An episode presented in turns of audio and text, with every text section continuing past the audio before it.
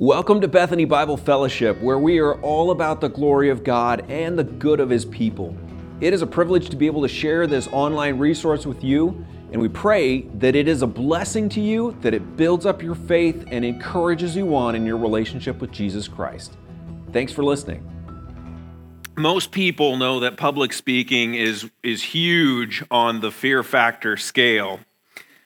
Uh, they say that a lot of people would rather die than than do something like public speaking. I don't know if that's actually true. I really have a hard time believing whether that's actually, you really rather die than get up in front of a crowd and speak.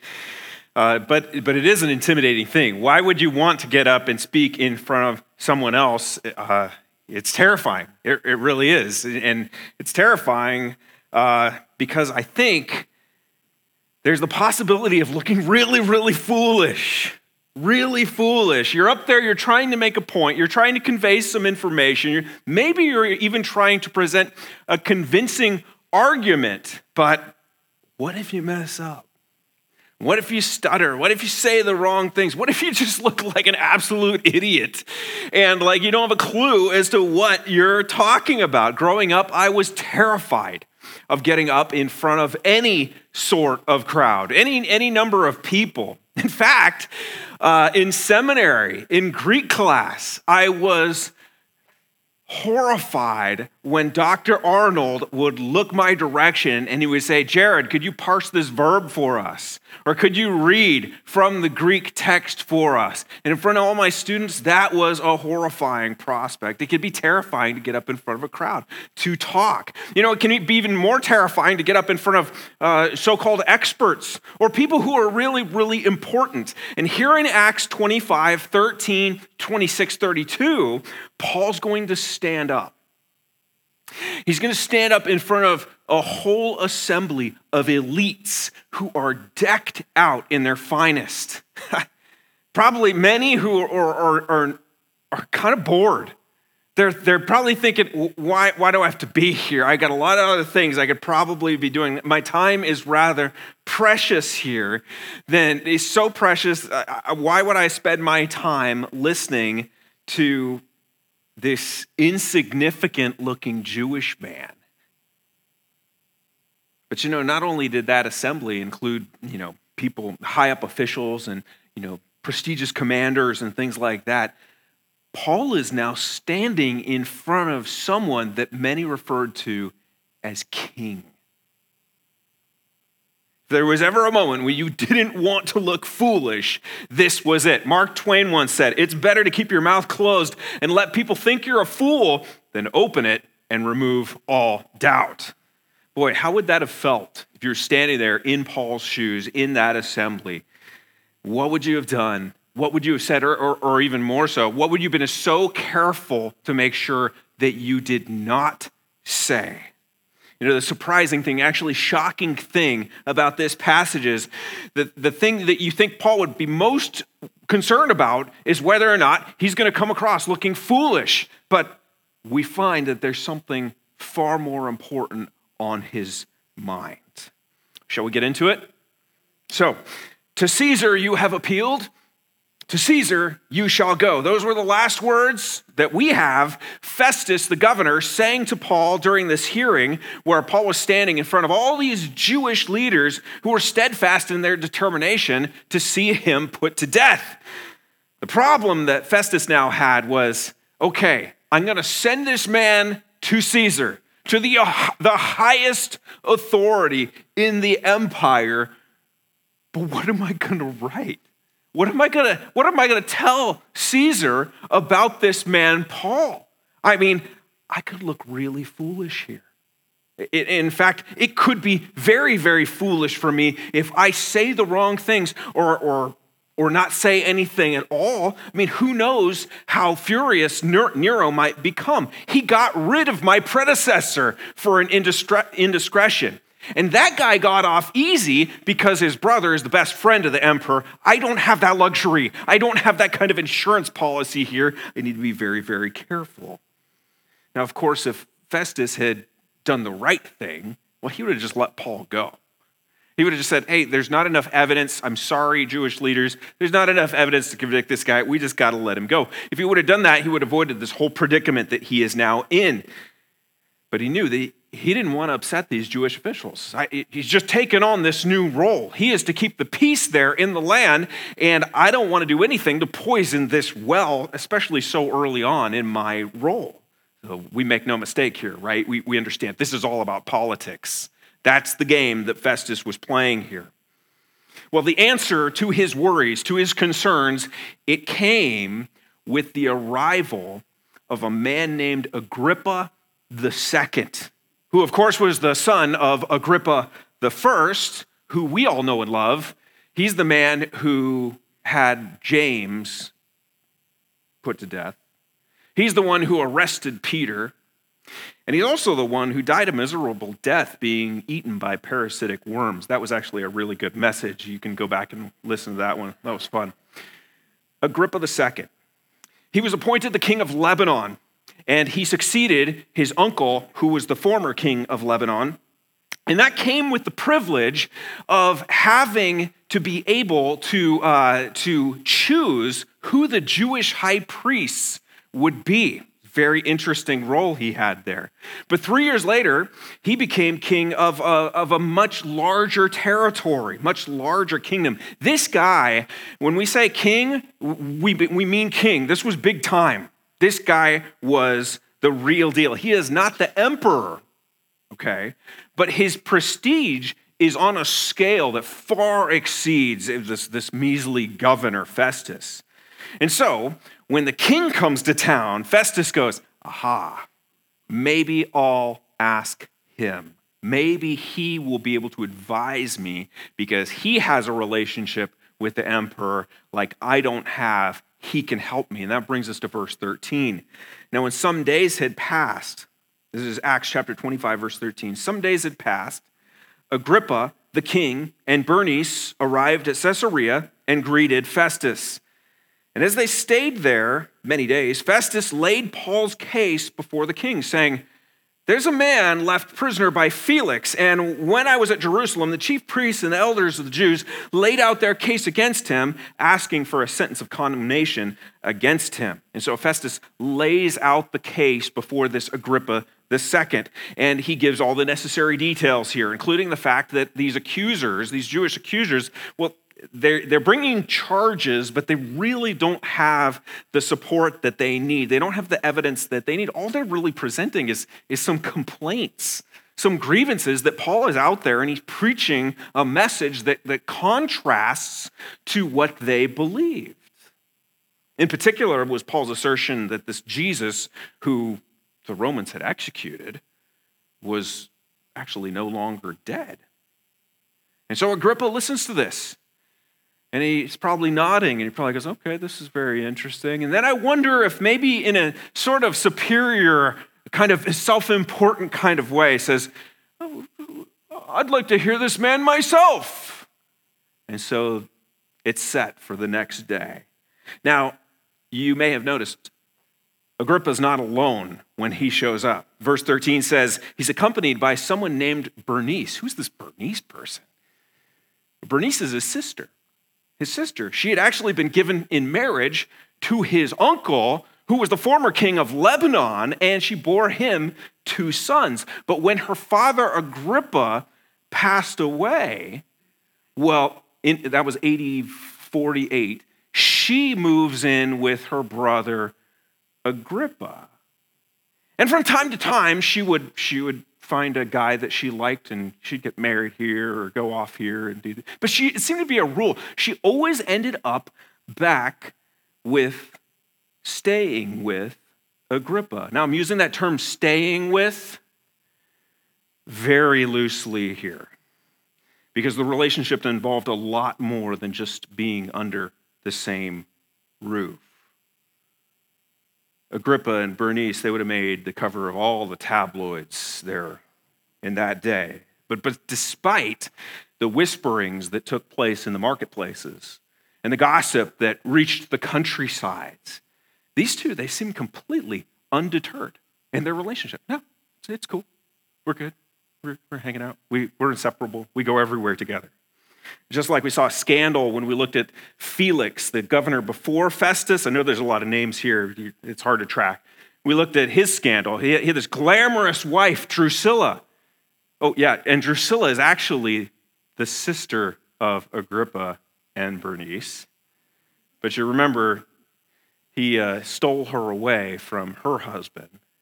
Just like that, I mean, we got scandal going on here too. It's they're up to their ears in scandal. Look at verse 23. So the next day, Agrippa and Bernice, they came with great pomp. And they entered the audience hall with military tribunes and the prominent men of the city.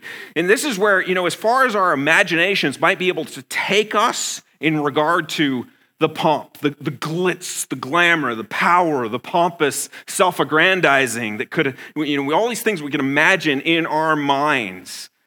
There's probably even more. Uh, we're talking about the pulling out of all the stops. We're talking about the fanciest royal garments. We're talking about the shiniest, most regal of military uniforms draped over these high ranking officials. We're talking about chariots, we're talking about banners, we're talking about drums, we're talking about masses and masses of people lining the streets to get a glimpse of this shameless spectacle. I mean, make way for Prince Ali, right? But really, this is make way for the king, for King Agrippa. Agrippa. And so, following the procession, they all head into the assembly hall. And that's when Festus calls Paul in. And can you imagine what that must have been like? The highest, most elite people in the land, along with some of the top ranking military officials. They're all gathered there in one place, and there walks in Paul.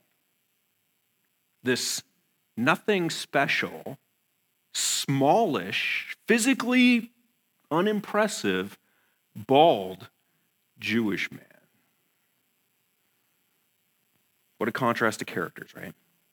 This is not Charlton Heston standing six foot three, piercing blue eyes, and this magnificent flowing beard, and that regal red Hebrew robe standing there before Pharaoh. This is not that.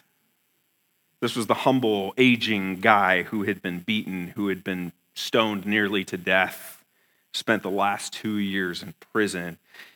And in this man lies the problem. This is the subject of all the controversy. He's the man who, by all appearances, you, wouldn't give him a second glance, and yet there he stood before all these noble people, powerful people, some of the most powerful that the world knew. That's our picture this morning. Now we need to see what God has to say to us through this. Verses 24 to 27.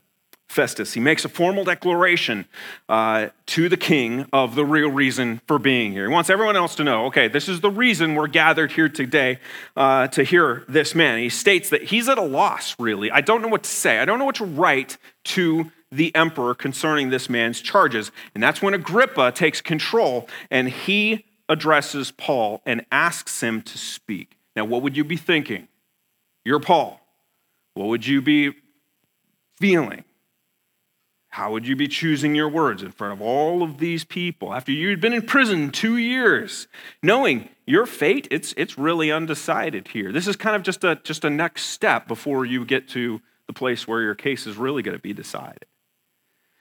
Now, if you've been with us through our study of Acts, you probably are thinking, I might have a pretty good idea of what Paul is going to say here. And you're probably thinking that he's basically going to say what he said to all of the other officials that he has stood before. He's probably just going to give his testimony. And if that's what you're thinking, you are right. Exactly right. Look at Acts 26 2. I consider myself fortunate that it is before you, King Agrippa. I'm going to make my defense today against all the accusations of the Jews, especially because you are familiar with all the customs and controversies of the Jews. Therefore, I beg you to listen to me patiently. And Agrippa, he actually was familiar with all of those Jewish customs. We already mentioned he, he, he had the right to choose who the next high priests were going to be. He knew very well what the Jews believed. And I imagine he was also very, very familiar with some of what these people of the way, these followers of Jesus, thought as well. Verse 4. Paul goes on, My manner of life from my youth, spent from the beginning among my own nation and in Jerusalem, is known by all the Jews. They've known for a long time, if they're willing to testify, that according to the strictest party of our religion, I have lived as a Pharisee. And now I stand here on trial before because of my hope in the promise God uh, made by God to our fathers, to which our 12 tribes hope to attain, as they earnestly worship night and day. And for this hope I am accused by the Jews, O king. Why is it thought? Why is it thought incredible by any of you that God raises the dead? And so, as Paul has done before, he's making it very, very clear that his story, it, it is very much in line with mainstream Judaism. As a Jew himself, he had taught, he had believed all those things from childhood. In fact, the fulfillment of this promise that all the Jews were looking forward to, all he's saying is the fulfillment's come. Jesus is the fulfillment of all of those Old Testament promises. It foretold of his arrival. He's come. And then he says, Why is it incredible that any of you don't believe that, that God raises the dead? And of course, that's the same question that needs to be put to anyone who says, Yeah, I believe in God, but you know, miracles, I, I really can't handle the miracle part.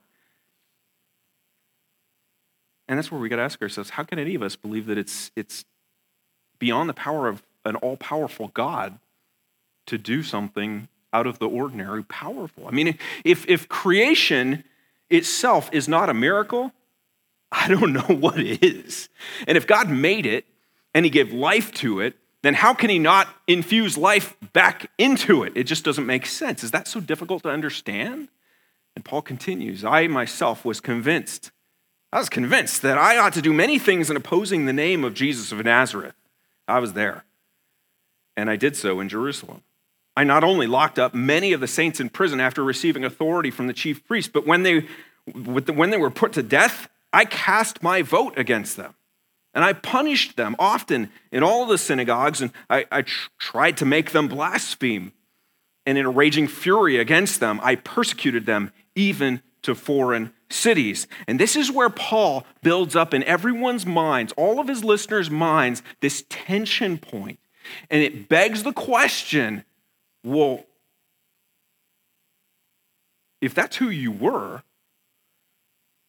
then why are you this now? Paul, you got to explain what's, what's the reason for this dramatic turnaround in your life? And in verse 10, it said that he cast his votes for Christians to be put to death. That leads, you know, that leads some scholars to think that maybe Paul wasn't just a Pharisee. Maybe he wasn't just this well respected, well educated Jewish man, but if he's casting a vote here, the, the, the literal is he's tossing his black voting pebble, as they would do, into the mix. And a lot of scholars think, well, that's an indication he's actually, he's actually a, he was a member of the Sanhedrin, of that Jewish high council. So, what's the deal? I mean, how is it possible that this man is now standing here before us in front of all his former colleagues here and, he, and, they want him dead? It just doesn't make sense. But you see, that's exactly where Paul wanted them to be struggling because he wants to give them the explanation. He wants to show them that the whole reason for this turnaround in his life is because of this encounter that he had with this man named Jesus. He goes on, in this connection, I journeyed to Damascus with the authority and commission of the chief priests. At midday, O king, I saw on the way a light from heaven, brighter than the sun, that shone around me and those who journeyed with me. And when we had all fallen to the ground, I heard a voice saying to me in the Hebrew language, Saul, Saul, why are you persecuting me?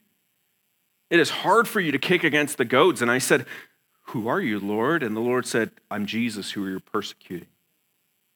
But rise and stand to your feet, for I have appeared to you for this purpose to appoint you as a servant and a witness to the things in which you have seen me and to those in which I will appear to you, delivering you from your people and from the Gentiles, to whom I'm sending you to open their eyes so that they may turn from darkness to light and from the power of Satan to God, that they may receive forgiveness of sins and a place among those who are sanctified by faith in me. There is your explanation. That's the explanation. Paul says, I've had a supernatural experience here with a man whom the Romans, you guys, executed, but he's alive now. And he spoke to me from the heavens. Well, nothing out of the ordinary here. Now, this is, this is completely fantastic. Absolutely fantastic. And the people that he's speaking to I mean, yes, they had their, their pagan gods whom they, they venerated, but they're very much people of the world. I mean, they believed in power and in prosperity and pride and posh living. They, live for, for their passions, right? Uh, they're bent on getting as much out of life as they possibly could, regardless of what anyone else thought. I mean, clearly, Felix, he didn't care what people thought when he took his bride away from that other guy. And, and here the king an immoral relationship with his sister in broad daylight. These are the people that he's speaking to. And to them, well, Paul just lays out for them this experience, his God given mission. In a miraculous experience, God has called me to both the Jews and the Gentiles to be a witness so that their blind eyes might be opened. They might be delivered from their master, Satan have forgiveness of their sins, be, become part of God's people. It, it says in the ESV there, uh, what we just read, a place. There's the word place. It's actually better translated a, a share or a portion. That's, that's what people who come to faith in Jesus are going to have. They're going to have a share, they're going to have a portion. And what he's getting at here for these royals who had everything He's saying that those who trust in Christ, they have something that is laid up in store for them that is far better, far more glorious, far more spectacular than anything even the most powerful of people here on earth are experiencing. Let me ask you something. What, what, what would you say? You're in front of a, a, judge who's presiding over your trial. What are you going to say to this man? or this woman. Now, how comfortable are you going to be at your visit to the Oval Office? Or your hearing in front of that uh, congregation, uh, uh, con- uh, congressional committee? How, how are you going to feel? What are you going to say? Paul goes on in verse 19, Therefore, Agrippa, O King Agrippa, I was not disobedient to the heavenly vision, but declared first to those in Damascus, then in Jerusalem, then throughout all the region of Judea, and also to the Gentiles, that they should repent and turn to God, performing deeds in keeping with their repentance. For this reason, the Jews seized me at the temple, tried to kill me. To this day, I have had the help that comes from God, and so I stand here testifying, both to small and great, saying nothing but what the prophets and Moses said would come to pass that the Christ, that is the Messiah, must suffer, and that by being the first to rise from the dead, he would proclaim light both to our people and to the Gentiles. Do you see how the good news of the gospel is just like peppered, peppered through his speech here? He goes from telling them of the forgiveness of sins that they can experience to the deliverance from the kingdom of darkness that they can know through Jesus Christ, to telling them, you need to repent. That is, you need to turn around from your life of rebellion against God, and you need to turn to God. He's telling them of this great hope that was promised ages ago and that it's been realized in this Messiah, Jesus Christ, who suffered on their behalf and has now been raised from the dead to life just as those who trust him will be raised.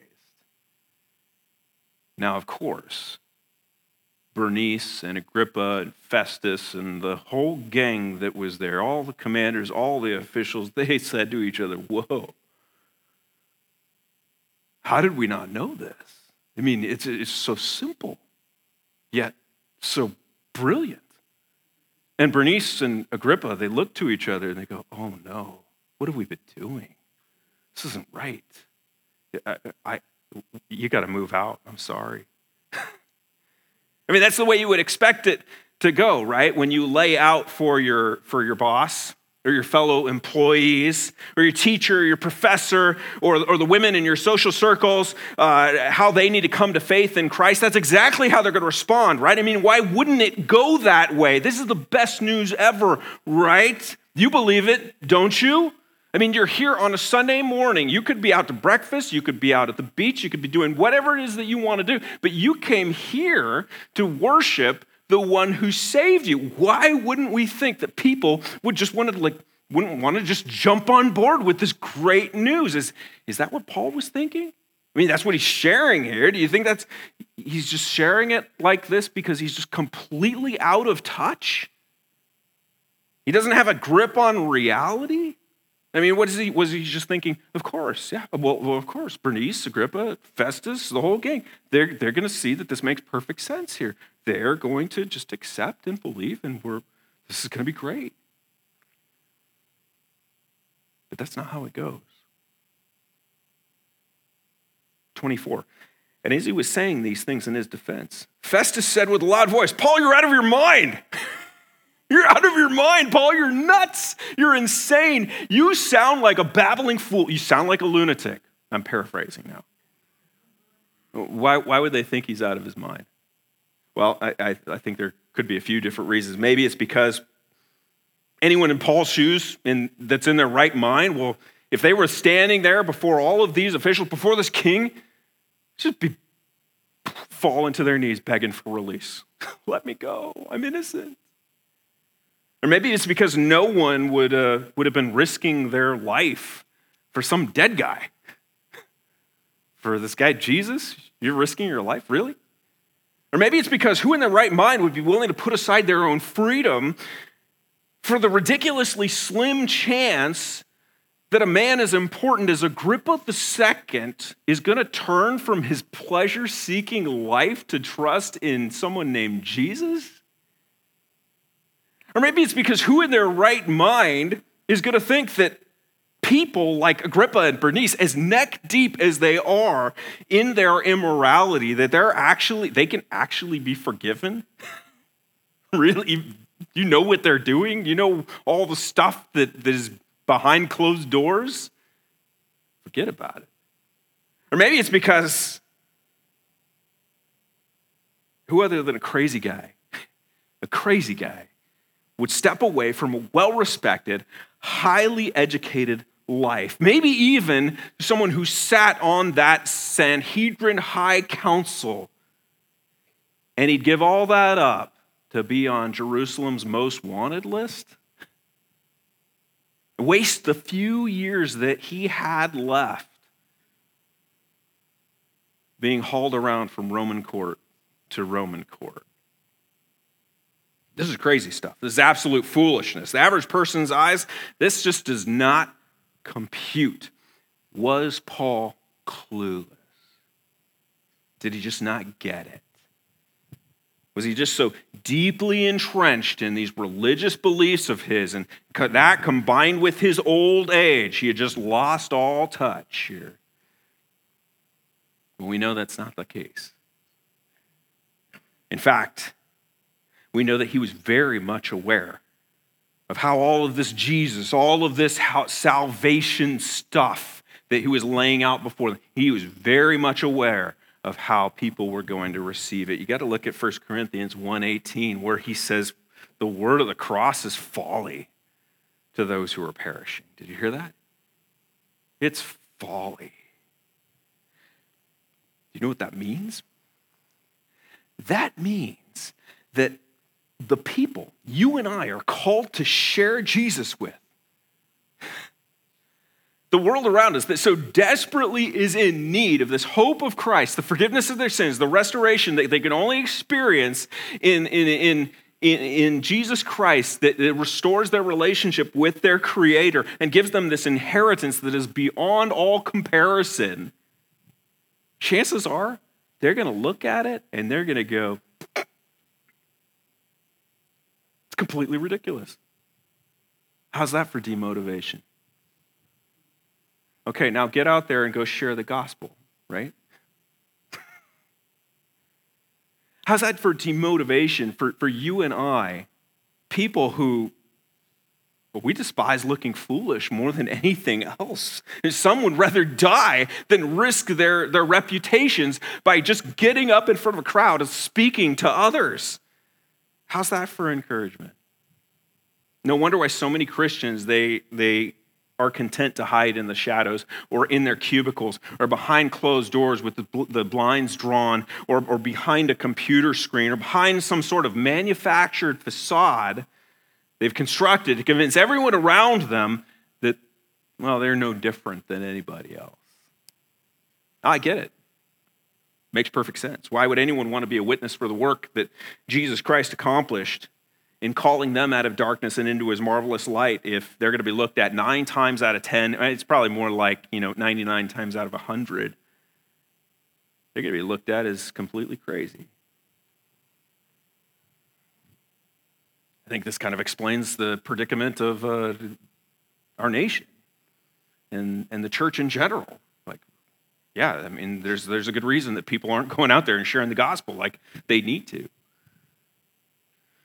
Why? I'll tell you why. Why should you do it? Because they know that the good news is not crazy talk. It's actually just what Paul said it was. The word of the cross is foolish to the folly to those who are perishing, but to us who are being saved, it is the power of God. And my friends, that's exactly what Paul declared in Romans 1:16. I am not ashamed of the gospel, for it is the power of God for salvation to everyone who believes, to the Jew first and also to the Greek. Yeah, there's a really good chance that a lot of people are going to think that this guy is nuts. But you know what?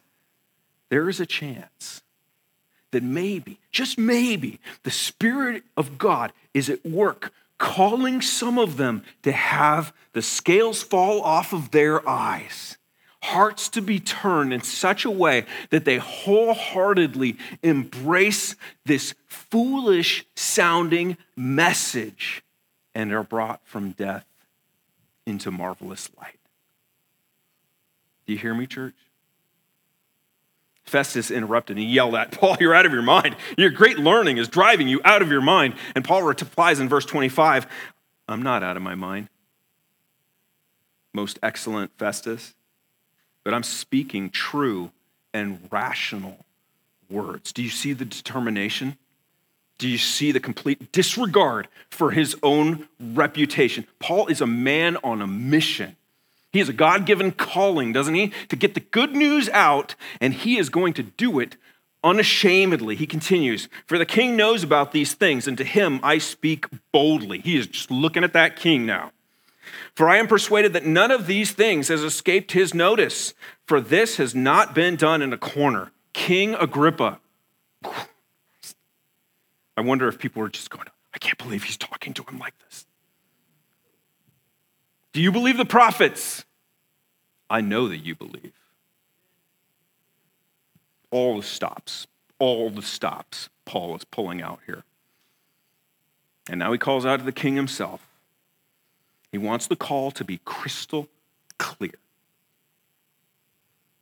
Agrippa, he knew, he knew was familiar with all these Jewish teachings and of all the things that the prophets had spoken about a Messiah. Not only did he know that he was aware of them, he knew that he believed them.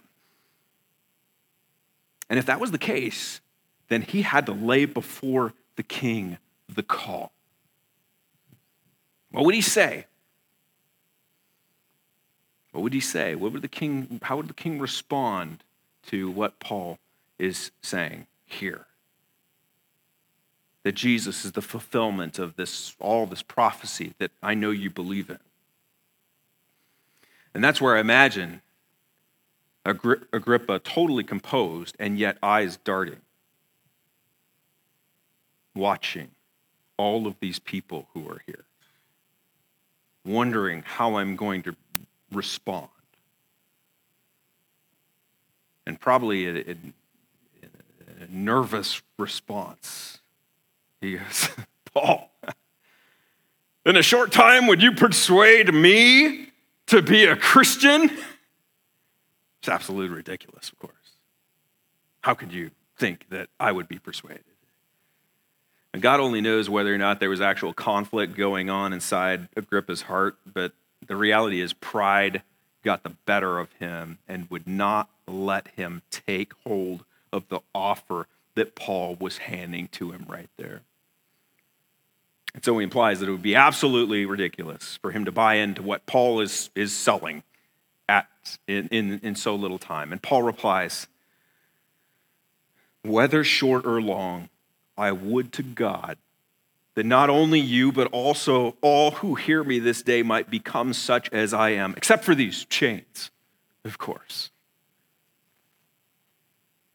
And this is where it's laid out for us, church. It's, it's just laid out. Before a glamorous and powerful earthly king, the humble apostle, he couldn't care less about whether or not people thought him a fool. If it meant the possibility that one more person might come to saving faith in Jesus. Here's the big idea for the glory of God and the salvation of souls, servants of the eternal King bear witness to the foolish sounding gospel. That's what we do. Are you willing to play the fool? Maybe stumble, maybe stutter over your testimony of how Christ brought you out of this darkness into the marvelous light. Are you willing to do that for, for the glory of your King who gave you the order,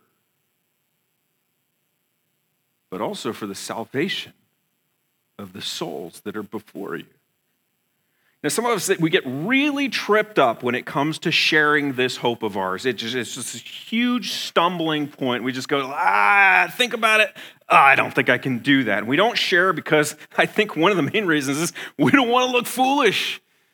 And we don't want to mess it up either. And that's the excuse we usually go to. I don't want to mess it up, so I'm going to let that leave that to the experts here. But you know, when you consider what is at stake, we got to put those fears aside. Don't know what to say? I think if I asked many you raise your hands, we'd probably just go, Yeah, I, I, I don't know what to say. How, how do I say it in a convincing way? Here's what you need to do, though just do what Paul did. Give them your story. Tell them who you were, where you were headed. Tell them what Jesus did. Tell them how you responded and what you are now. And then offer the invitation. It's as easy as that. But that might look foolish. What if I look foolish? You probably will. You probably will because the message of the cross is foolishness in the eyes do, of those who do not believe. But in reality, it is the power of God and the great hope that your King has called you to share. For the glory of God and the salvation of souls, servants of the eternal King bear witness to a foolish sounding yet all powerful in its effect gospel. Amen. Lord, we come before you and we thank you for the example of an imperfect man, one of the greatest of sinners who you called out of darkness, brought into your marvelous light, gave him a mission that is really the same as our mission and you did incredible things through this man.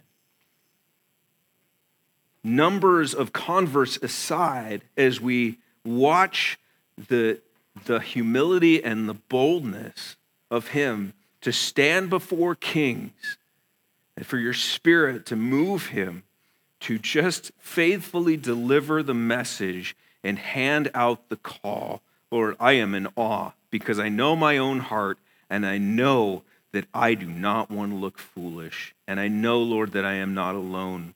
Lord, would you raise up in us your people?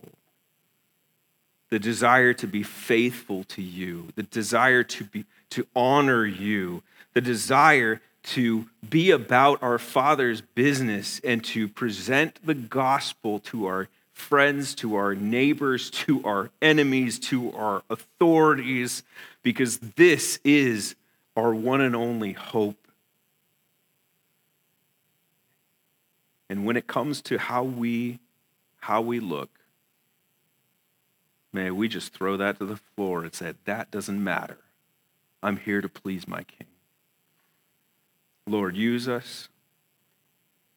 The humble resources, our stumbling, stuttering words, our, our shy personalities, our, our lack of eloquence, Lord, use us in spite of all of that, that your word may go forth and people may come to Jesus. Fill us, Lord, with boldness, with enthusiasm, with excitement, and great love that knows no bounds, that desires to reach people who are even those who come against us, stand against us, accuse us, falsely, wrongly accuse us, persecute us. To them, Lord, may we share the hope. And pray these things for Jesus' sake. Amen. Thanks for listening to this message from Bethany Bible Fellowship. For more resources, visit our website at bbfoc.org.